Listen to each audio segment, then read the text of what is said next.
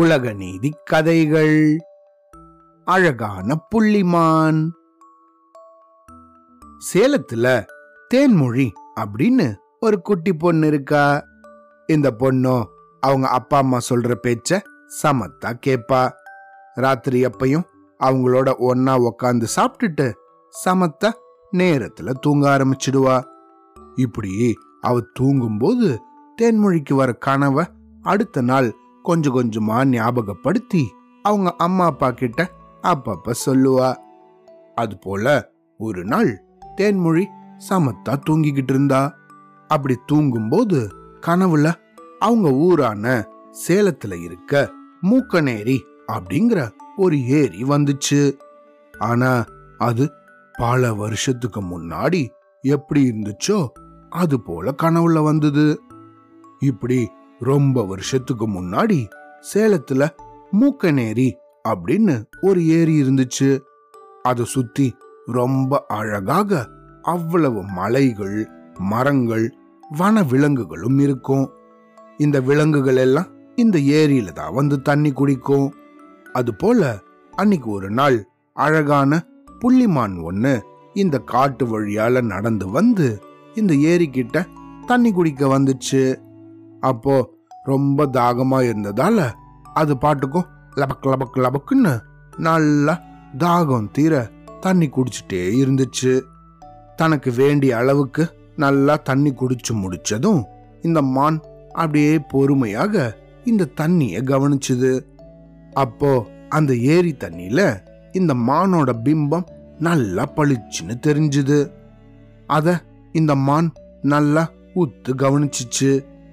இப்படி தன்னோட பிம்பத்தை பார்த்த இந்த மானோ தன்னோட மனசுல, ஐ, நம்மளோட கொம்பு எவ்வளவு அழகா இருக்குல்ல, நல்லா வளைஞ்சு நெளிஞ்சு ரொம்ப அருமையா இருக்கே, இத்தனை வருஷமா நம்ம இத கவனிச்சதே இல்லையே அப்படின்னு தன்னோட மனசுல நினைச்சுக்கிட்டு இருந்துச்சு. இப்படி நினைச்சபடியே நல்லா வெக்கப்பட்டு சிரிச்சுக்கிட்டு குனிஞ்சு தரைய பார்த்துச்சு. அப்போ தன்னோட கால்களை கவனிச்சுது இந்த மான். அப்படி கால்களை பார்த்ததும், அடடா, எனக்கு இவ்வளவு அழகான கொம்புகளை கொடுத்த கடவுள் என்னோட காலை மட்டும் இவ்வளவு ஒல்லியா படைச்சிட்டானே, எதுக்கு இப்படி பண்ணாரு அப்படின்னு வருத்தப்பட ஆரம்பிச்சிடுச்சு. இப்படி வருத்தப்பட்டுக்கிட்டே இந்த ஏரி ஓரமா பொறுமையா நடந்து போயிட்டு இருந்துச்சு. அப்படி நடந்துட்டு இருக்கும்போது இந்த மானை பக்கத்துல இருந்த புலி ஒண்ணு கவனிச்சிடுச்சு. அத இந்த மானும் பார்த்துடுச்சு. அவ்வளவுதான். அச்சோ, எங்க இருந்து இந்த புலி வந்துச்சு? நம்மளும் அப்பா அம்மா கிட்ட சொல்லாம தனியா இங்க வந்திருக்கோமே, இப்படி தனியா மாட்டிக்கிட்டோமே, என்ன பண்ண போறோம் அப்படின்னு கொஞ்சம் வருத்தப்பட்டுக்கிட்டே வேகமா ஓட ஆரம்பிச்சுது. ஓட ஓட ஓட அப்படியே வேகம் பிடிச்சு பயங்கர வேகமாக ஓட ஆரம்பிச்சிடுச்சு. இப்படி இந்த மான் வேகமா ஓடும்போது பின்னாடியே இந்த புலி அதை நல்லா துரத்திக்கிட்டு வந்துச்சு.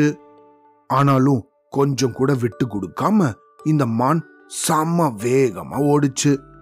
அப்படி வேகமா ஓடிக்கிட்டு இருக்கும்போது இந்த மானோட கொம்புகள் வழியில இருந்த ஒரு புதர் செடியில மாட்டிக்கிச்சு. ஐயோ, என்னது, இப்ப போய் நம்மளோட கொம்பு இப்படி ஒரு புதர்ல போய் சிக்கிடுச்சு. ஐயோ, இந்த புலி வேற வேகமா வந்துகிட்டு இருக்கே, இப்ப நம்ம என்ன பண்றது அப்படின்னு நினைச்சுக்கிட்டே நல்லா வேகமா தலைய டாப்பால்னு திருப்பி அந்த கொம்பை சிக்கிக்கிட்டு இருந்த புதர்ல இருந்து எடுத்து திரும்பவும் கண்ணா பின்னான்னு ஓட ஆரம்பிச்சது. அப்படி ஓடி ஒரு வழியா கொஞ்ச நேரம் கழிச்சு இந்த புலியோட கண் பார்வையிலிருந்து தப்பிச்சிச்சு. அப்பதான் இந்த மானுக்கு அப்பாடா அப்படின்னு ஒரு பெருமூச்சு வந்துச்சு. கடவுளே, இது என்னது? இது இப்பதான் கொஞ்ச நேரம் முன்னாடி எனக்கு அழகான கொம்பு கொடுத்துருக்க, காலைய இப்படி கொடுத்துருக்கன்னு நினைச்சேன். ஆனா இப்பதான் புரியுது, அழகான இந்த கொம்பு தான் என்னை இந்த புதர்ல போய் சிக்க வச்சுச்சு. நல்ல வேலை, என்னுடைய வேகமான கால்களால அந்த புலிக்கிட்ட இருந்து தப்பிச்சேன்பா. இனிமேலு அப்பா அம்மா சொல்ற பேச்ச எப்பையும் கேட்கணும், அப்பா அம்மாவை விட்டுட்டு தனியா வரவே கூடாது எங்கேயும் அப்படின்னு இந்த மானுக்கு புரிஞ்சுது. இது போல இந்த மான் பேசிக்கிட்டே நடக்கும்போது திடீர்னு, தென்மொழி, தென்மொழி எழுந்திரி, பள்ளிக்கூடத்துக்கு நேரமாச்சு அப்படின்னு தென்மொழியோட அம்மா அவளை எழுப்பி விட்டாங்க. அப்பதான், ஐ நமக்கு இன்னைக்கு ஒரு மான் கனவு வந்துச்சா, அடடா உலக நீதி பாடல்கள்ல சொன்னது போல மாதாவை ஒரு நாளும் மறக்க வேண்டாம் அப்படின்னு இந்த புள்ளிமானுக்கு தெரியாம அப்பா அம்மாவை மறந்து எங்கேயோ வந்து இப்படி புலிக்கிட்ட மாட்டி ஒரு வழியா தப்பிச்சிச்சு.